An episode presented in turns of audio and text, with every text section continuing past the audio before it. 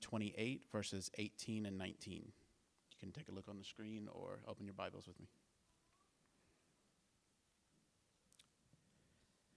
Then Jesus came to them and said, All authority in heaven and on earth has been given to me. Therefore, go make and go forth and make disciples of all nations, baptizing them in the name of the Father and of the Son and of the Holy Spirit, and teaching them to obey everything I have commanded you. And surely I am with you always to the very end of the age.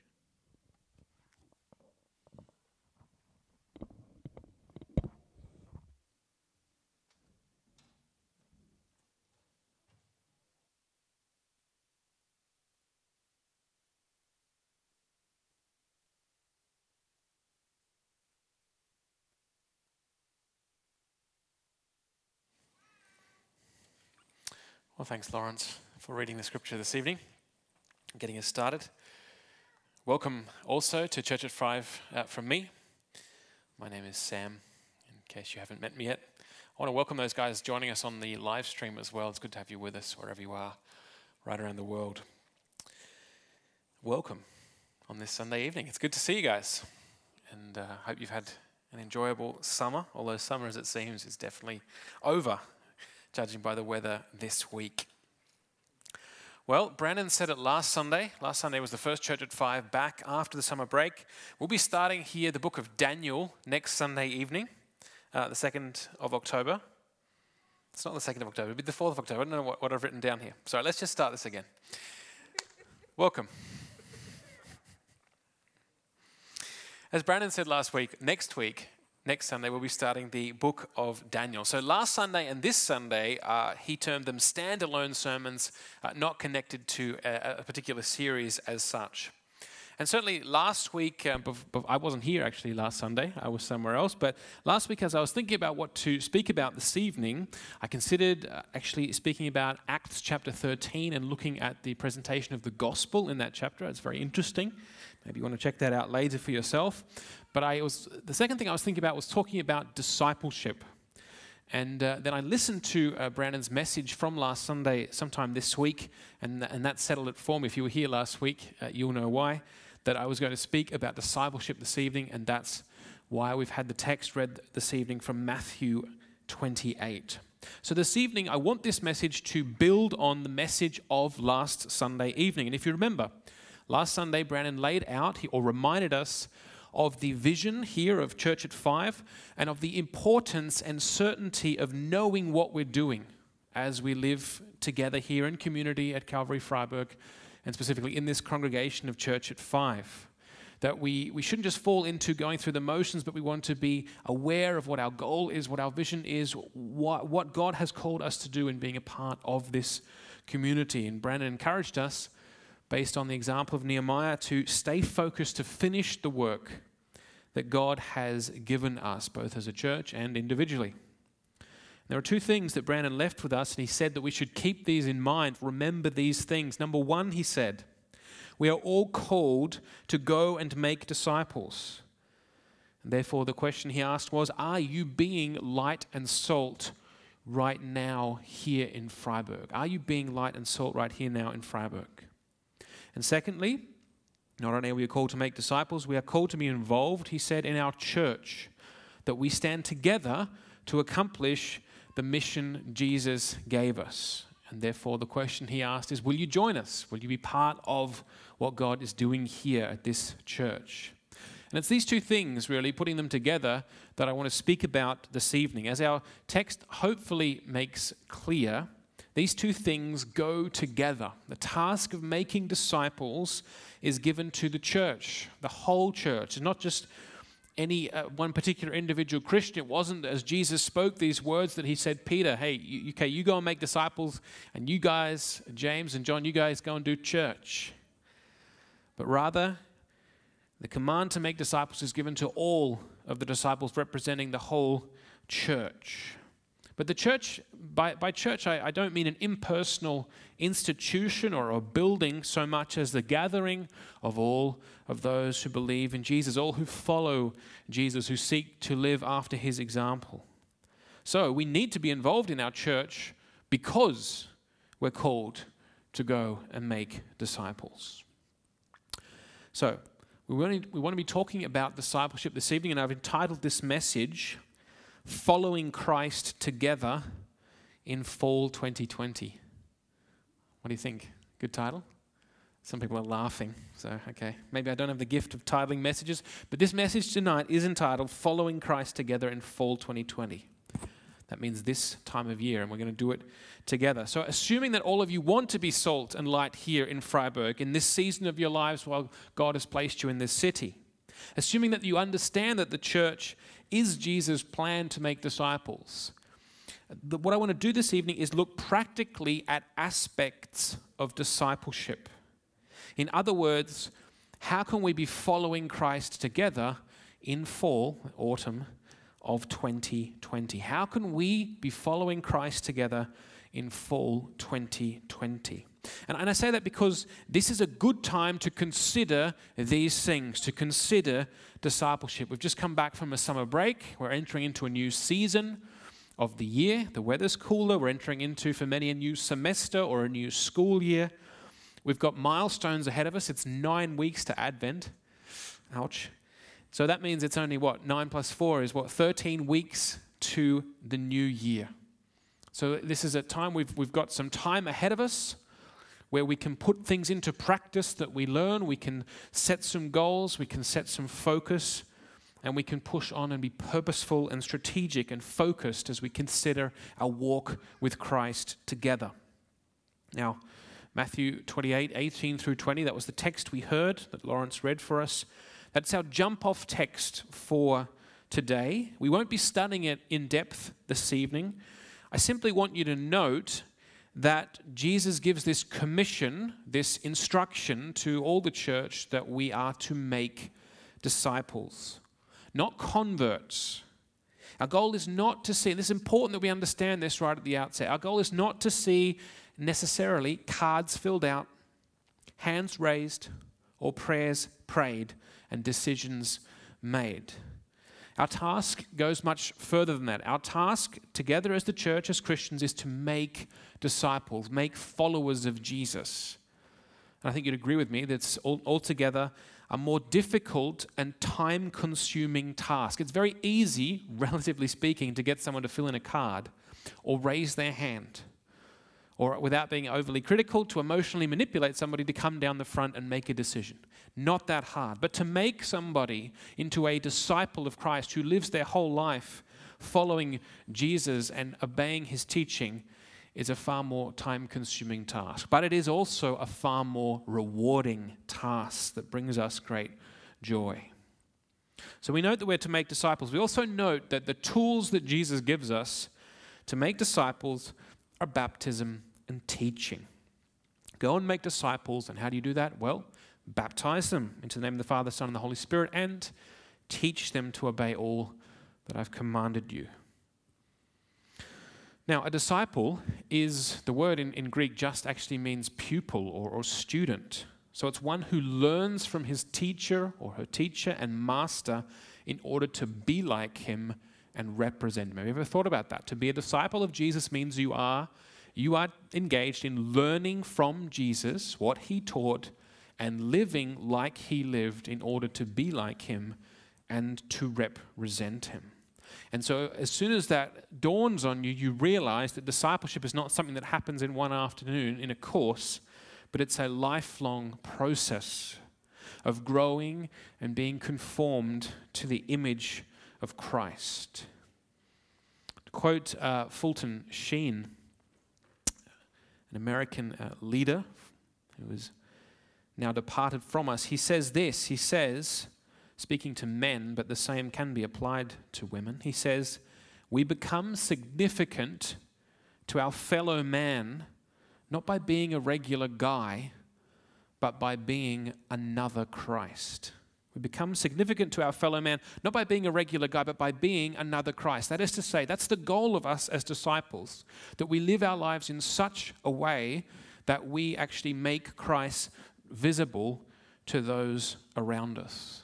We become significant to them in their lives because they see in us and in our lives almost a, a, mirror or a picture of Christ, another Christ.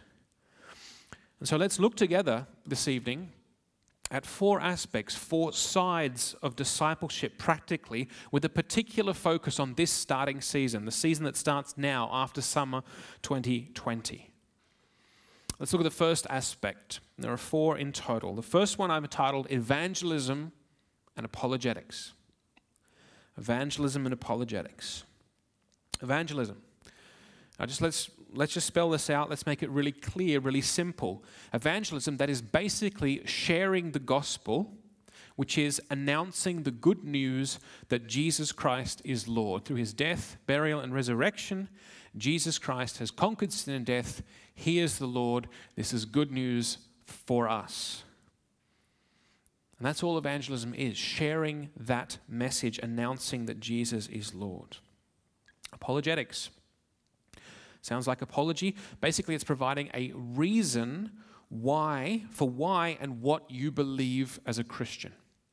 A reason for why and what you believe as a Christian. These things often go together. One of the marks of a disciple of Jesus is that they are engaged in making more disciples. That's implicit in the text in Matthew 28. Jesus spoke to 12 disciples and said, You disciples, go and make more disciples. In fact, go and make disciples of all nations. Don't stop until the, all of the nations have been discipled, have been brought into a knowledge of Christ. So, one of the marks of a disciple is that they're engaged. That should mark our lives. We are in some way engaged in making more disciples. Now, this is not like an individual Olympic competition where we're kind of up against each other and we kind of get together at the end of the month and count up our monthly tally, like how many fish we've caught. It's not like that. This is why disciples are made here in the church, where the Holy Spirit gives different gifts in order to achieve this. Everyone helps out. And if you look at many people's journey to Christ, you can see this. They might have spoken to somebody in some public place Maybe they were sitting in an airport lounge or something. Someone came up to them, they had a, a, brief conversation about the gospel, and then many years later, they'll run into somebody else, maybe a work colleague. There's a friendship there, and through that work colleague, they then get invited to church, and, and that's how it goes. Then at a church, they meet somebody else, and, and that's how they become a disciple of Christ. We have to be aware of that because we're about following Christ together here in fall 2020. We have to be praying for each other and helping each other make disciples. And evangelism and apologetics is really the first step. This is speaking about Jesus with people who've never heard or understood the gospel and answering their questions about Jesus and the Christian faith. So, evangelism is very, very simple. We shouldn't make it more complicated than it is. Now, our culture has created the myth here of secular neutrality and has therefore tried to push faith and belief, for example, in Christ out of public life. Or at least make faith, the faith that we see in the public arena, tame and nice. Which is why it's awkward, isn't it? It's awkward to talk about Jesus in public. If you go up to somebody here on the street and just talk about Jesus, it's kind of a bit weird. It's kind of a bit awkward. That's not what happens generally. Very different experience. For example, if you go to Jerusalem, or I've, I've experienced it differently in Istanbul as well when I was there. Much easier to talk about these things. So, we as Christians, we need to push back against the culture. We can't let the culture tell us, you shouldn't do that. That's awkward. That's embarrassing. We need to learn to talk naturally about Jesus and talk naturally from our Christian worldview. So, let's, having said these introductory remarks about evangelism, sorry, and apologetics, let's get practical for fall 2020. I'll give you some practical things here. I want you guys, this is my invitation to you, obviously. I want you guys to resolve that people should know that you are a Christian, that you are a disciple of Jesus. That's, some, that's a resolution that I took on in my own life, that in whatever recurring spheres of interaction I might find myself, so whether that be at my job or in my uni, uni classes, and I'm seeing, I'm going to the same place like, you know, multiple times a week or every day. I'm seeing the same people over and over. I want those people to know that I'm a Christian, that I'm a disciple of Jesus. I don't want to be hidden. I don't want to be a crypto Christian. I want them to know that both through word and example. and I think this is a good thing for you guys to resolve. I want to make sure that at the end of at the end of days when when the final judgment is there and my work colleagues stand up and they see me kind of as the saints go marching in as that song goes they're not going to be like, hey what? I didn't know that. I know you were a saint. Don't want you don't want that. You want people to know that you're a christian. Remember that the bulk of evangelism we have some gifted people in churches and that's what the new testament says who are gifted with the gift of evangelism who are good at speaking to people on the street kind of just going up to people and in a, in a cold, um, what do you call it? Not, not unfriendly, but I mean just, just going up and talking to them about the gospel. There's a gift there. But most evangelism, and the bulk of evangelism in our church and in this congregation has to happen through relationships built on trust day by day of all the members of the congregation of the church. So that's the first thing. You want people, you want to go into any new situation you're going to go into this semester, and you're going to say, I want people to know after two, three, four weeks that I'm a Christian and that I'm a follower of Jesus. Secondly, know what you believe. You need to know what you, if you're going to tell other people what you believe, you've got to know what you believe yourself right up front there. You need to know what we as Christians confess and believe. Let me just give you an example. There are plenty of other things, and if you know of somewhere you'd rather go, then go there. But I would suggest to you work your way through the Apostles' Creed. Start there. Some of you are taking notes, so let me just briefly make this note. Ben Myers, M Y E R S, Ben Myers has written a book called The Apostles' Creed. You can get it cheaply on Amazon. It's a great way to get into the very basics of what we believe as Christians. Start with the Apostles' Creed, work your way up from there. And if, if you get a, question you don't know the answer to, then use the giftings that the Lord has given you in this church. Come to church and say, hey, this person asked me this question. Uh, how do you think I could answer? Or definitely speak to us as leaders anytime. Pray. Third thing, practical. Pray. We need the Holy Spirit to open eyes, to remove veils. We need to be praying faithfully for opportunities. I know what it's like. And I have this, you know, I have these, I'm not perfect myself, but the, it can be just before we're about to do something, then we pray. So we're about to go out on the street, maybe, and talk to people about the gospel. Oh, we better pray for that. Um, or about, you know, but, but, but what we really need is faithful prayer day in, day out, week in, week out, for a season of time. We need to be faithful in praying for the Holy Spirit to open eyes and to remove the veil that people may see the glory of Jesus Christ. Then, finally, B, I want to encourage you guys to be bold to be bold. Proverbs 28, verse 1 says this The righteous are as bold as a lion. God is with you, and you don't need to be afraid of failure. I think that's what paralyzes so many of us. We're afraid of failure. But we don't need to be afraid of failure. All we have to, all our job to, is, is to present the gospel clearly or to talk about Jesus faithfully or to be honest. If someone asks you, What did you do on Sunday morning or Sunday evening? Be honest. Be honest. And if you, do, if you are going out onto the street, remember that Jesus sent out his disciples two by two. It's often a lot easier if we take a friend. And finally, be purposeful. The, the aim is to create disciples, not to get somebody to make a, a quick decision in the heat of the moment so we can go, whew, yeah. But we want people to genuinely recognize Jesus, for their lives to be transformed by the Holy Spirit. The aim is that they seek after baptism. They say, I want to ident- identify myself with Jesus and his people. And so, my challenge to you I've got, I've, got, I've got a little challenge here for each of these four points. The challenge is I want you to think of two people in your life now, two people in your life who don't know Jesus, and I want you to pray for them, ask God for them that He would reveal Himself to them. And I want you to pray specifically, specifically, that they would come to faith. that they would come to faith. And I want you to think about how you can be putting these things into practice in order to lead them towards baptism. There's going to be a baptism next Easter, right here, God willing. It's going to be Sunday, the 4th of April. So let's get praying. Let's get relying on God. Let's get trusting in the Holy Spirit. And let's get speaking about our faith. Okay.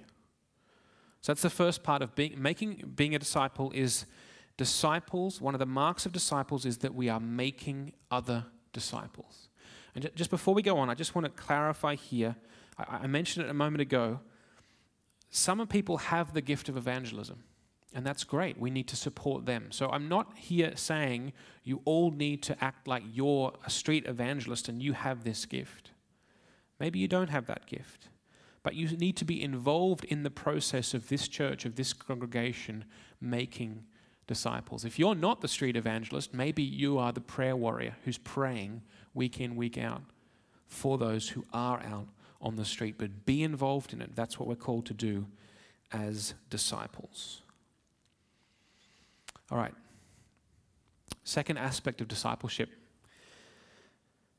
sanctification sanctification. I want you to think about this in fall 2020. Sanctification is a big word. Probably you've heard it though. It merely means that we grow in holiness and godliness. That we have our hearts and desires transformed, that we love the Lord God. We love His Word, we love His ways. In fact, we love what He loves, we love whom He loves. One of the marks of a disciple, of a follower is that they remind you of the Master. Or, as Jesus said, by their fruit you shall know them. A good tree brings forth good fruit. Jesus says this in John 15 5. I am the vine, you, disciples, are the branches. If you remain in me and I in you, you will bear much fruit. So, sanctification, becoming holy, becoming godly, being transformed in our desires and our will, it has two sides. There's two sides to this coin, and we need to be thinking about both of them. The positive side of sanctification is growing in Christian virtue and character, exercising love, being active, doing good works. Yes, we are called to do good works to grow in virtue, that is, to grow in things like honesty, integrity, boldness. That's the positive side. The negative side of sanctification is to put, as Paul says in his way, Colossians 3, put to death the sinful nature. That is, stop doing things which displease God, stop sinning. And when we grow on both sides, or, or I should say this, growth on either side is that's what Jesus means when he talks about bearing fruit, growing in Christian character and virtue and putting sin to death. And I think I think sometimes we have a problem here in free churches that we want to make absolutely sure that we are saved by grace through faith alone not by works. Works sounds, whoa, sounds dangerous. And we've misunderstood that we are saved by a living faith. And a godly, holy life is the first sign of true living faith. We are called so often in the New Testament to get active, get to work, to grow in holiness. 1 Timothy 4, and the second part of verse 7 says this train yourself to be godly. Then, verse 8 for physical training, that is, going to the gym, physical training is of some value, but godliness has value for all things, holding promise for both this present life and the life to come. We are instructed here train yourself to be, God, to be godly. In the same way that you would train your physical body, you need to be training yourself with that kind of strategy, that kind of purpose, that kind of discipline. Thomas à Kempis, one of my favorite authors, he says this. He says, True, and this is so true. This is true by experience. True peace of heart, true peace of heart can be found only by resisting the passions, not by yielding to them, not by giving in to them. Or, in other words, holiness is the only way to true happiness. But Thomas à Kempis continues. He says, But we are held too firmly by our passions. We're too much concerned with the passing affairs of the world. We seldom completely master even a single fault, single wrong thing in our lives. And we have little zeal for our daily progress, and therefore we remain spiritually cold. But if we strove to stand firm in the struggle, like people of valor, braveness, boldness, we should not fail to experience the help of the Lord from heaven, for he is always ready to help all who fight and who trust in his grace. Who trust in his grace. So let's get practical. As disciples, we want to be growing in our Christ likeness, in our holiness, in our godliness, growing in virtue and character, putting aside sin. If you wish to grow in holiness, you must live in the fear of God. You will all know that. Proverbs 1, verse 7. The fear of the Lord is the beginning of wisdom. And therefore, I want to commend to you guys you need a, a vision of, a, of our, our big, strong, sovereign God. You need to be overawed by God. You need to, ha- you need to have a healthy respect and fear for God my encouragement would be to pray your way through the Psalms. I mean, just, yeah, yeah. There are no shortcuts here. To pray your way through the Psalms is going to mean, translated into everyday life, you're going to have to get up and read a psalm. Yep, that's what you're going to have to do. You're going to have to do it. You can't sit back passively and wait for psalms to be read to you. It's not going to happen. You have to get up and read a psalm and contemplate our strong, sovereign God. Let me say this, and there are many young people who come to this service, some not so young. Look, the longer a habit or a sin endures, the harder it is to break. You, you know this, and it's not just sin, it's other habits as well. Because you've made peace with it for too long. Hebrews, the book of Hebrews, calls these kind of things besetting sins or entangling sins. The images we're trying to run the race and there's just there's ropes and cords tripping us up, not letting us go. So, fight hard and fight early. Fight hard and fight early. Very practically, you need to recognize that sin and habits are often governed by patterns of behavior patterns of behavior that, that are strung together over often a number of days, even a week. If you look at your life, you can actually see these patterns. If you look at particular sins you might be struggling with and you look what happens leading up to that sin, you might find that you recognize there are patterns there that go back even a few days. They're linked together far more closely than you think. So let me give you this practical advice. Control your appetite Control your appetite, and you will all the more easily control all your bodily desires. If you give in when it comes to food and what you eat, then you'll probably give in to a lot of other things too, which is why fasting is a spiritual discipline. And know this there is hope here. One habit overcomes another. If you experience victory in a little thing, if you experience self discipline in one area of your life, that will often flow on to another area. So start small and start specifically. And we'll see that one habit overcomes another. Just very briefly here, and you've heard me say this before, you've heard this in other sermons. Probably the reason I'm saying it again here is because it's true. It's true. First things first. First things first. John Bunyan, who wrote The Pilgrim's Progress, um, and he wrote it in prison actually. I remember reading The Pilgrim's Progress as a kid, and I was told he was wrote it in prison. I was like, this is a strange book for a criminal to write. Didn't realize he was locked up for preaching the gospel. But he said this He said, The person who runs from God in the morning will scarcely find him the rest of the day. So, first things first, get up when the alarm clock goes, get straight up, open the Bible, and pray every day. You're going to think, oh, he's telling me to do works as if oh, I'm going to get saved. No, no. This is what we're called to do. This is discipline. This is training yourself for godliness. This is growing as a disciple. It comes down to these little things. And secondly, you need help. You need help. I need help too. I need help too. So go to church every Sunday. Make that a habit in your life. Connect with the fellow members of your church.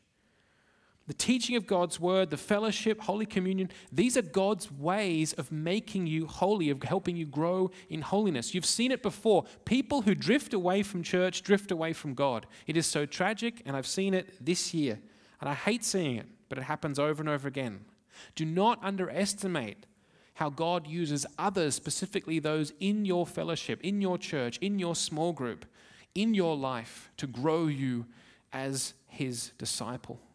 So be in a small group, but be in a small group with focus, a small group that, yes, they enjoy each other's company and they eat together and they have fun together, but they're about growing in discipleship. They take it seriously. Okay, I want you to, here's my challenge for you challenge for sanctification. Think of one vice, that's a sin, that's an old word for a sin, and one virtue and I want you to set your mind and, and your heart on these and ask the Holy Spirit for help. So I want you to think of one vice, and I'm sure this is, this is not too hard, not too difficult. If you look at your life, there's going to be a couple of sins that when I say, what are the sins that are in your life right now, they're going to come straight into the front of your mind. Think of one of those. The second one is a little bit harder. I want you to think of one virtue, one character strength that you lack at the moment. Maybe you lack boldness. You're really scared, you're fearful of man. Well, then you're lacking that virtue of boldness. So think of one vice and one virtue, and I want you to set your mind on these things and ask the Holy Spirit to both help you put that vice to death and to increase that virtue in you. And I want you to use the tool of fellowship, of accountability, over the course of fall 2020. Speak to someone in your small group and say, okay, the Lord put this on my heart. I want to kill this sin in my life. Will you help me do that? Will you pray for me? Will you hold me accountable? Or, the Lord's put on my heart, I want to overcome this fear of man. I want to grow in boldness. Will you help me? Will you pray for me or keep me accountable? That's a challenge for sanctification. Third aspect knowledge of God. Knowledge of God. Do you know God? I suppose is the question that we have to ask. When I speak here of knowledge of God, I mean both a knowledge about God, who He is, what He's like, what He's done, how He acts, what is His will, what does His word reveal, but I also mean a knowledge of God in the sense of being in a relationship or, or having a relationship with God, knowing God not as just God, abstract, distant, but as Father, Son, and Holy Spirit. One of the marks of a disciple is that they know their master. They know their master, and their master knows them. At the last day, it will not be enough to know about God to merely be aware of Him. A disciple must truly know God and be known by Him. John 17, 3. This is what Jesus says when he prays to the Father, high priestly prayer on Maundy Thursday. Now, this is eternal life, that they, my disciples, that they know you. That's what eternal life is. That they know you, the only true God, and Jesus Christ, whom you have sent. Now, hold that thought in your mind for a moment. This is what theology is. A lot of people hear the word theology and they go, ooh, theology. Theology is basically, it just comes from the two Greek words. a knowledge of God or a word about God. So, how is your theology? How is your knowledge of God? Let me ask you do you know God? Like, in, like I think of this there are, there are we talked for, uh, earlier about making sure that in those situations where you're going into them each and every day or three times a week, that people know you're a Christian. That might be your studies, might be your family at home, um, something like that, your workplace. But there are people in life who you see regularly and you kind of know them and they kind of know you, but you don't really know them. So, for example, if you, especially if you do things at a regular time, you might go into a certain coffee shop or a bakery at certain times of the day and you see the person behind the counter. You're like, oh, yeah, I've seen that person before. And they're like, yeah, I've seen that person before. And they're like, hey, what do you want today? You know, but you don't really know them. Or when, oftentimes I fill up my car at a certain fuel station, I kind of know the guys behind the, behind the counter. But it's an acquaintance. It's, it's a bare minimum. I know about them, I know kind of what they look like when they work, but I don't really know them. But let me ask you do you know God? How do you know God? Do you know God intimately as a friend, or do you know God only barely as an acquaintance? Someone you run into at certain times of the week. Oh, hi, God. Yeah. Yeah, I'll have the usual. That's right. Bit of grace for today. Thanks, man. Or do you really know him? Listen to this quote from St. Gregory of Nyssa, 4th century, a man who knew God. He says this God is limitless, limitless, eternal, or um, infinite, I should say. And that which is limitless cannot by its nature be understood. You think about that. This, uh, what's it called? Pulpit. Thank you. It's a help if you can speak English. This pulpit is not limitless. In fact, you can see in its, you know, you can see it in its entirety, and so you can come to, you can, you can actually fully comprehend this. If you spend enough time, you're able to look at it from all sides, and you've comprehended everything there is to comprehend about this pulpit. That's not what God is like. That's the point. God is infinite. He has no limit, Gregory says, and therefore he can't be fully comprehended, can't be fully understood. And so he says, every desire for the beautiful, he means God, every desire for the beautiful, which draws us on this ascent up towards God, is intensified by our very progress toward God. And this, he says, is the real meaning of seeing God. Never to have this desire satisfied.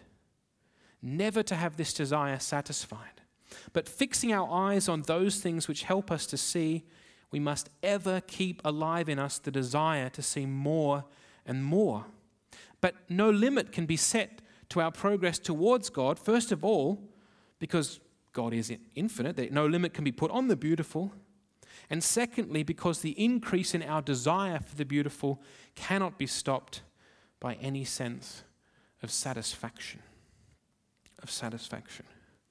So, what, what uh, Gregory of Nyssa is saying here is, is that because God is, God is limited, we are, we are drawn to him because he is beautiful and we desire him but because there is always more of Him to know, more of Him to see, more of Him to desire, that desire is never satisfied. We can always know God deeper. And in fact, that is, that is our destiny in all eternity to never be satisfied, but to be always full of desire for more of God. So I want you to see here the link between desiring and knowing. If you fall in love with a person, your desire for that person whom you love is, in some sense, a desire to know them more. And the more you know them, at least this is the idea, the greater is your desire. Obviously, it can go in the other direction. When you suddenly find out a few things about them, you're like, oh, no, no, no, thank you. But the idea is you desire to know them more, and then the more you know them, the more you desire them. What Gregory is saying is that never reaches an end with God. We'll always desire to know Him more, we'll always know Him more, and we'll keep, that'll keep on going. So we'll never be satisfied. But we won't be unhappy. We'll be full of the desire for God in all eternity. So I want you to understand when it comes to knowing God, the Christian life is a fight for joy, for joy in God, for desiring God and therefore for knowing God. Remember, knowing Him increases our desire for Him. Just as you get to know a person you might fall in love with, and the more you know them, you're like, the more I desire them and I love them. We want to truly know God as He really is. We don't want to merely be on acquaintance terms with God, that we see Him a couple of times a week. We want to know Him. The glory of His character, His goodness, His abundant and exceeding loveliness. So let's get practical. Um, although this is perhaps slightly more theoretical, I think we have to understand a few things. The worst thing you can do, in one sense, is to think that Christianity is boring or that God is boring. You, you haven't understood if that's what you think.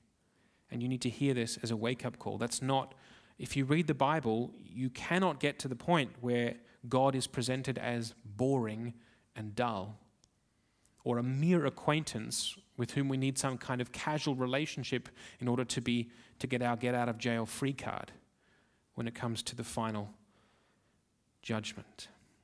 The worst thing you can do is to live your life as a Christian trying to be good out of mere sense of duty. Oh, I have to be good because God is holy or something. And I should do this. No, no, no, no.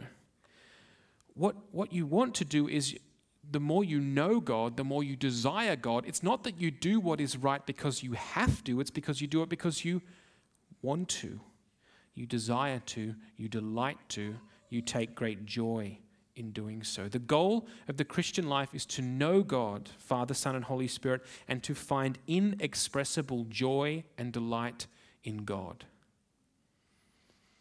Psalm 37 4 Take delight in the Lord, and he will give you the desires of your heart. Which is not to be meant as in show up to church on Sunday and sing really loudly, and you'll get a PlayStation 5 for the next week. That's not what that's saying. It's saying the more you actually take your delight in the Lord, He will give you the, the, the, desires of your heart, which will be He will give you Himself. That's the great secret, which is an open secret of Christianity, is that the gospel is that God gives Him, gives us Himself. He gives us the very best thing He can ever give us. Something far better than sunsets and lagoons and Caribbean holidays. He can give Him Himself. Give us Himself, sorry. So, what I want you to do in fall 2020 is I want you to treasure God. Treasure God. Make a, make a choice that I'm going to focus on finding joy in God when I read the Word, when I pray, when I look at the creation around me. That's your challenge. And finally, so we've had evangelism the mark of a disciple is that we're involved in making other disciples. We've had sanctification. The mark of a disciple is that we are growing to become more like Christ, holy, godly. And we've had the mark of a disciple is that we know our masters. We are growing in relationship with God. And finally, ministry and fellowship. Be considering this fall 2020 your ministry and fellowship. Not only are disciples involved in making new disciples or, or growing more Christ like or, or deepening our understanding and knowledge and experience and love of God, we also live in community, in fellowship with each other, where we serve each other, where we look after each other, both generally and specifically. We've got some great people here this evening who are serving generally. They've put up some lovely a box over there for your prayer points after the service. There were some lovely people checking your tickets as you came in today. There were some lovely people who prepared some worship for you today. That's general ministry, but we also look after each other specifically. That we go up to specific other brothers and sisters and say, hey, or, uh, you know, through close friendships, often, hey, can I pray for you? Can I look after you? Can I help you? Can I do that for you? Can I support you? Indeed, it's often that these aspects of discipleship are linked together. And we should understand that one of the ways God grows us as disciples is through putting us together with other disciples, with other people, and that we minister to them and serve them. One of the marks of a disciple is that they love the people who Jesus loves. It's hard to, it's hard to love Jesus and then not love the people that Jesus loves. One of the marks of a disciple is they love the people who Jesus loves. They love the church. They love the bride of Christ. They love to minister in Christ's name to them. So, very, very practically here. Are you known? Uh, think about, think about um, following Christ together in fall 2020, together. Are you known here at this church, in this fellowship, or at your church, wherever you might be joining us from? Are you known? Or are you so uh, private and protective, and, and at the end of every service, you, you rush out the door, you don't have any contact at all, that you can't possibly be known? You need to be known as a disciple of Christ. There is no other way. You need to open up to other disciples to allow the Lord to minister to you through them. Secondly, are you committed? Are you committed? Are you willing to take on responsibility for something beyond your own self, your own life? Are you willing to be committed to others, to other disciples of Christ, to, to have responsibility for them, to look after them, to pray for them, to support them? Are you committed?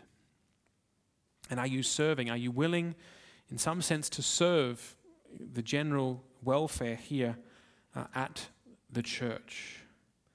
At the church. That would, that would be my challenge for you in this fall 2020 that if you're not known or you're not committed or you're not serving, to say, I need to change that. Not because Sam said I have to do something.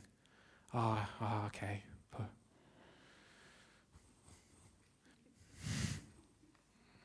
but because you recognize that's what Je- that's Jesus' plan. That's how Jesus wants discipleship to work. And if you want to be his disciple, you've got to be known to other disciples. You've got to be committed to them. You've got to have a general spirit of I love ministering. That's what Christ did. Christ ministered to his disciples. He washed their feet. He, he loved them. He loved ministering to them. That's, that's what we're going to be like if we're his disciples, all right? Okay. Now, I just want to close now in, in conclusion I've, I've talked a bit about. Um, no, I'll leave that out. So, I've given you a number of challenges this evening, and I've talked about uh, following Christ together in fall 2020. And I, I, really want this to be a practical encouragement to you. I've seen a number of you taking notes, that encourages me. I really want you to take this season that the Lord is giving you now, open up your hands, open up your life, as in shoulders back. I'm ready for this. God, I'm ready for what you're going to give to me, and, and receive it from the Lord. And say, Lord, I, I want when I look back in, in nine weeks' time at Advent, in 13 weeks' time at New Year, in five months' time at the end of this semester as, as exam season comes, I, I want to look back and I want to have taken um, taken this season by the horns. I want to really got everything out of it that you had for me. I was open to the ministry of the Holy Spirit. I was open to the ministry of the, the, the brothers and sisters. I was open to the ministry of the church. That's what I want for you guys. I want you guys to grow as disciples, in making disciples, in, in growing to be godly and holy, in knowing God more deeply, and in coming ever more together as a fellowship. So, for the things that you may have written down today, I would say this seek God for them Seek God for them. Realize that you need His blessing for them. As one person said, um, working six days with blessing is worth far more than working seven days.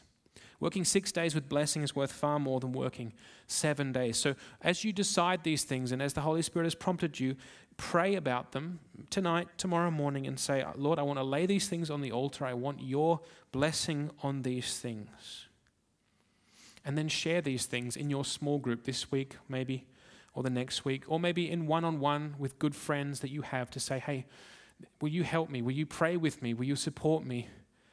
Um, will you ask the Holy Spirit to be with me in this season? And let's follow Christ together this fall 2020. Let's be excited about this new season of ministry and fellowship here at Calvary, here at Church at Five. Let's be purposeful, let's be joyful, let's give it our all for the glory of his name. Amen? Okay. All right, we're going to sing another song, I believe. Yes.